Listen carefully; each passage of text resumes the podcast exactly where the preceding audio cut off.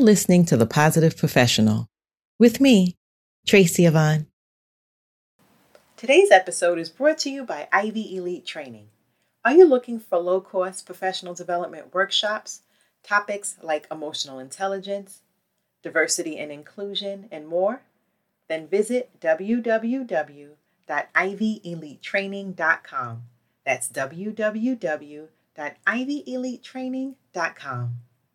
Welcome back to Season two, Episode twenty-eight. Today's topic is going to be about controlling anger. And it can be difficult dealing with many circumstances these days, but it's still important to learn how to control your temper. The main thing to remember here is that you're always in control, and you should never find yourself in a situation that you can't control. By allowing yourself to even think that your temper is out of control, you are just making excuses for yourself. To a certain point, anger is a healthy response. It allows you to vent your frustrations and feelings, but it should not get the better of you. And if you find that you're turning violent when angry, then you have a major problem, and one that may even necessitate anger management counseling. There is one difference that you should be aware of. It's not how you are feeling that is wrong. It is what you do with your feeling that becomes an issue. And if you allow yourself to throw a tantrum and fling your arms around, shouting wildly, this is obviously not a good sign. And you're liable to hurt other people's feelings as well as possibly causing physical harm. Now, everyone out there has experienced anger at one time. Quite often, getting angry is a negative experience, but that doesn't mean it always is.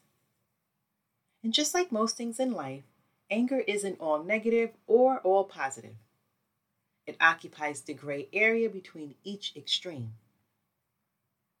And the negative effects of anger are well known. And some of the main problems with getting angry are it can actually make you sick.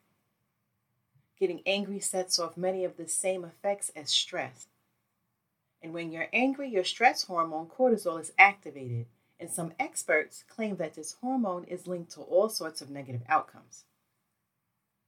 A Duke University researcher named Redford Williams has found that anger can even negatively affect your cardiovascular system.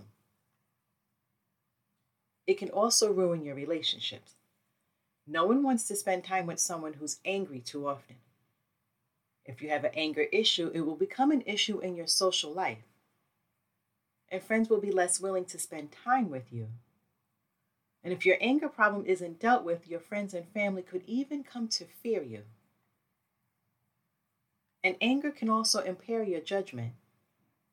When you're angry, you may not make good decisions, and a high level of emotion might lead you to make the wrong and potentially dangerous choices.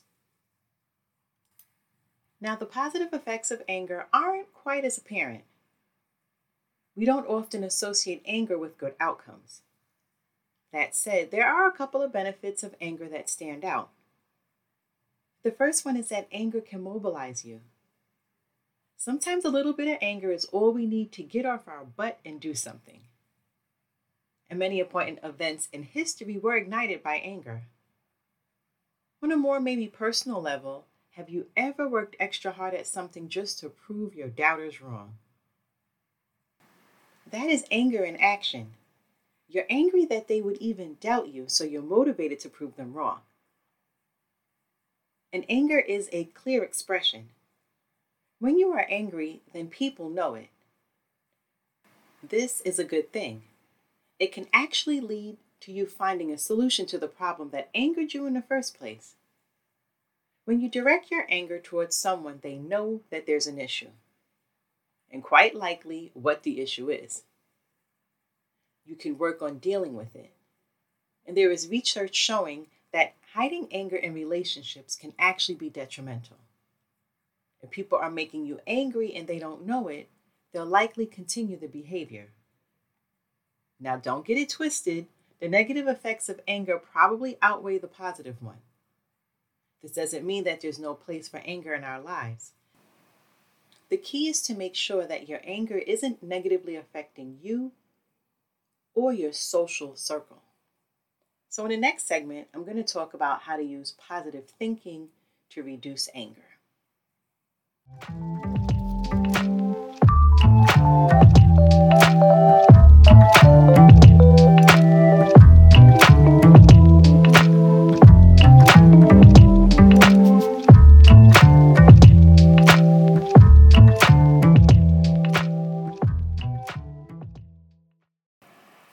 Now, feeling angry is actually a healthy and natural response to certain situations. These events can be ones that are caused by your surroundings, such as missing your bus or a flight.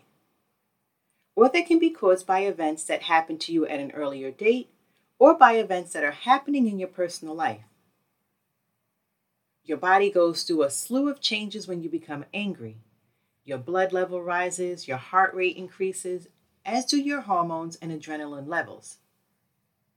Now, demonstrating anger at certain times is appropriate and has been inbred in humans as a survival instinct. When you or your family are threatened, you react out of anger.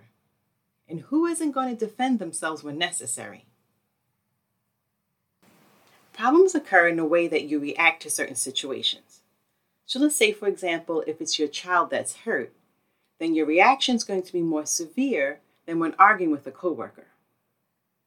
Unfortunately, these extremes or responses are not always appropriate. And you may find that you totally lose it with a coworker instead of attempting to just talk things out.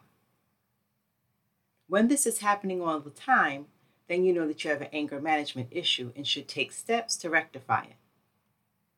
And one way to do this is by using positive thinking. Try to look at where you can learn from this situation and how to handle it in a better way. If a particular person is making you angry, try to think about them in a more positive light. And yes, I do understand it's more easier said than done. Don't just focus on what it is that's making your anger boil. And look for their good points instead. Maybe this person is great with a new software program, even though they have a bad attitude. Now, have you ever had someone tell you to cool your temper? And most people have at some point in their life. And while these words are easy to say, it's not always easy to learn how to cool that anger down.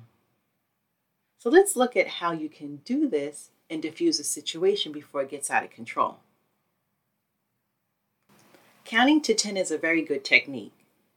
And this is very easy for anyone to do, child or adult.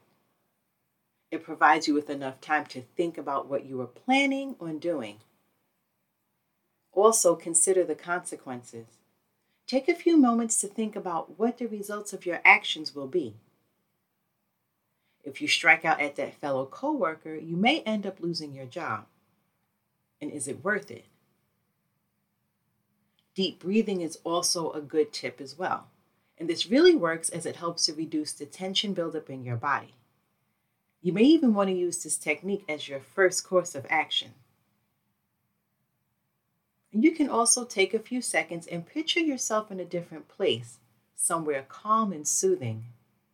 And this may be standing at the edge of the ocean or walking in a park. You may want to imagine that you're listening to soothing music. And relaxation techniques are extremely helpful when it comes to managing your anger. And you can also use self-massage on areas like your neck and shoulders to help reduce those feelings of anger. Do things like rolling your neck and performing shoulder shrugs. You will feel the tension leaving your body, helping you to calm down. Now, here are some simple questions that you can also ask yourself. How important is this situation to me? Is it worth continuing on this path and risking consequences? Am I ready to ruin my entire day for this? What is my best course of action? And am I about to respond in the correct way? You will now have two choices of action: to make a point and let people know that you're angry and why. Or you can decide that it's time to diffuse the situation by walking away or just ending the conversation. If you decide to stay and fight, then do so in a way that is healthy and productive. Don't allow yourself to get out of control. Explain why you are angry, what caused this, and how the situation can be resolved. If you do this, then both you and the other person would have dealt with a potentially explosive situation in an adult manner. Thanks for joining me today. I look forward to you tuning in to another episode. Make sure that you've subscribed to this podcast and don't forget to click the like button. You can also follow me on Twitter and Instagram. Stay safe and be well.